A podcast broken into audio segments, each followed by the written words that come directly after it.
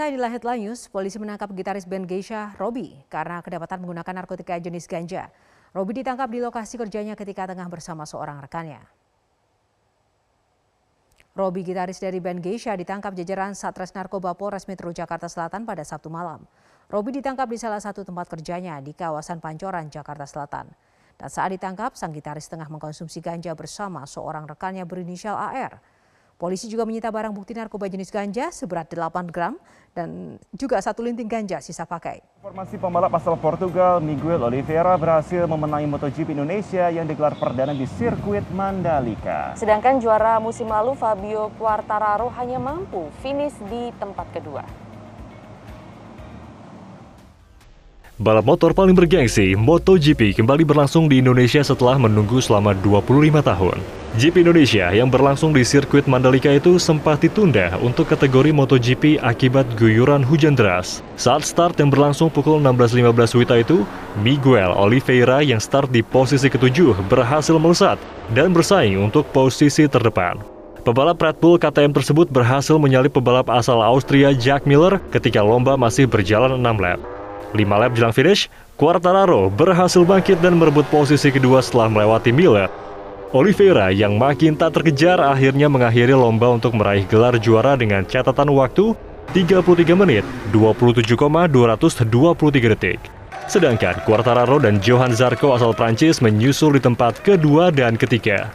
Dengan hasil ini, Oliveira menempati posisi keempat di klasmen sementara MotoGP 2022 yang masih dipimpin Enea Bastianini asal Italia. Indonesia pemirsa hari ini Gedung Sarina Jakarta akan kembali dibuka perdana untuk umum setelah YouTube sejak 2020 karena renovasi besar-besaran. Ya, bukan sembarang gedung. Mm -hmm. Sarina memiliki nilai sejarah karena telah berusia 60 tahun. Wow. Berikut kami sajikan informasi tentang Gedung Sarina berikut ini.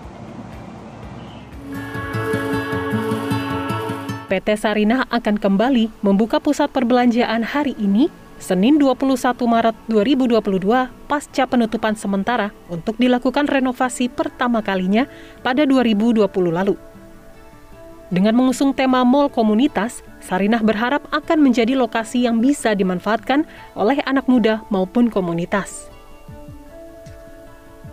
Gedung Sarinah didirikan pada 17 Agustus 1962 dan diresmikan pada 15 Agustus 1966 oleh Presiden pertama Indonesia Soekarno. Peresmian ini sekaligus menandai kehadirannya sebagai pusat perbelanjaan pertama di Indonesia. Gedung yang sudah berdiri selama lebih dari 50 tahun ini dibangun sebagai wadah kegiatan perdagangan produk dalam negeri serta mendorong pertumbuhan perekonomian Indonesia. Sarinah telah melebarkan sayap usaha dengan menelurkan sejumlah anak usaha dalam merespons kebutuhan konsumen yang beragam. Peran aktif Sarinah sebagai mitra menjangkau perajin tradisional di pelosok, koperasi di berbagai desa dan kota, hingga desainer busana ternama di ibu kota. Selain itu, kegiatan perdagangannya juga telah mencakup aktivitas ekspor dan impor beragam komoditas dan mebel. Dengan wajah baru Sarinah, pengunjung akan disuguhkan berbagai fasilitas baru, di antaranya skydeck dan amphitheater sebagai area hiburan. Ada juga atrium yang bisa digunakan untuk menyelenggarakan berbagai macam pameran kreatif. Sarinah juga mengadopsi fasilitas lain yang dapat digunakan generasi milenial, mengeksplorasi permainan tradisional Indonesia yang dikemas dengan konsep digital. Dengan berfokus terhadap UMKM, Sarinah dapat menjadi pusat perbelanjaan dan promosi bagi brand lokal Indonesia.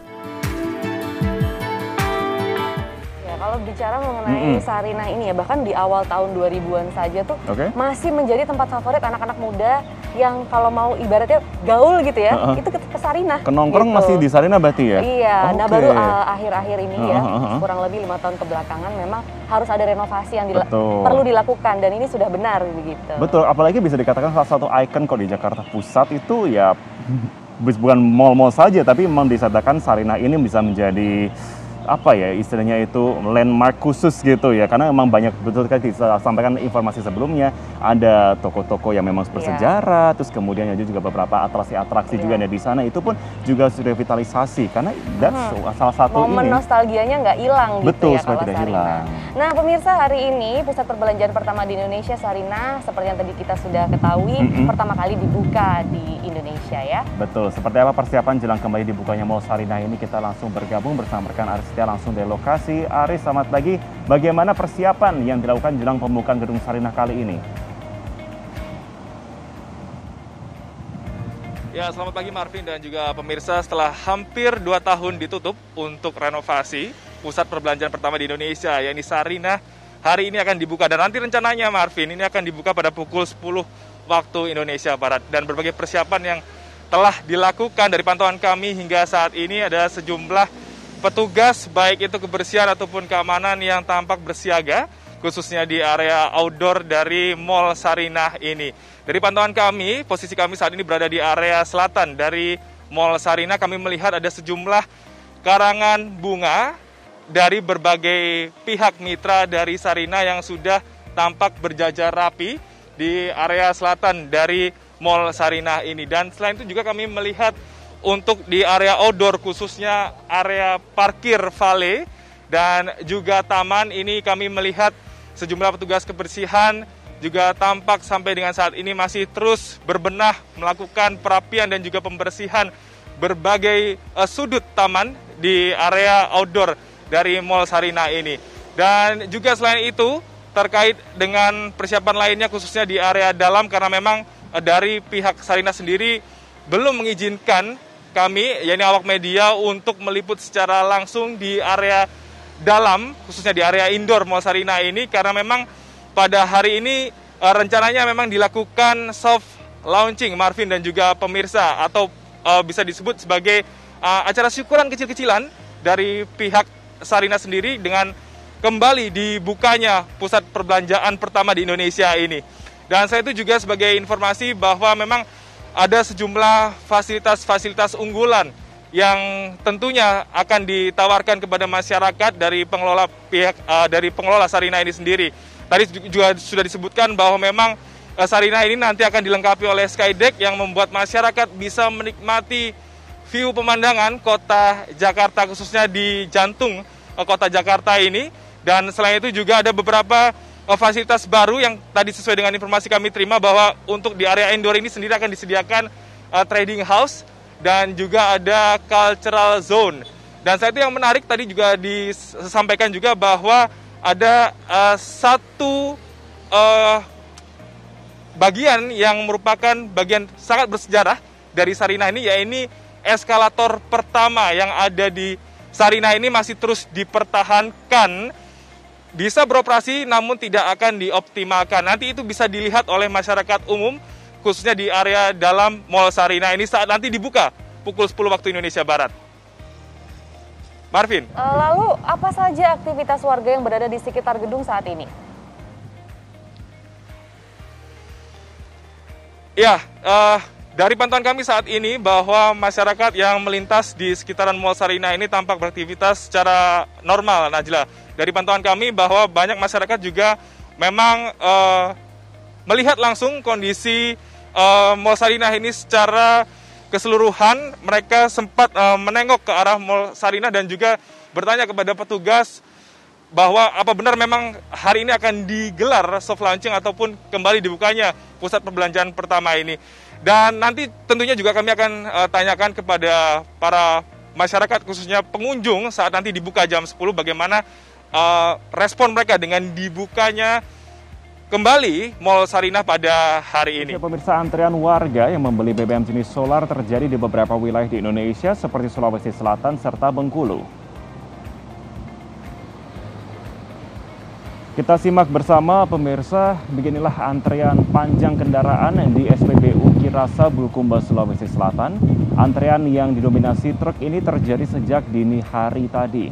Bahkan banyak sopir yang terpaksa menginap di SPBU hanya untuk mendapatkan BBM jenis solar. Sementara itu pihak pengawas SPBU Kirasa mengaku hanya mendapat jatah 16 ton solar dalam sepekan. Padahal sebelumnya SPBU ini mendapat jatah 40 ton solar per minggunya.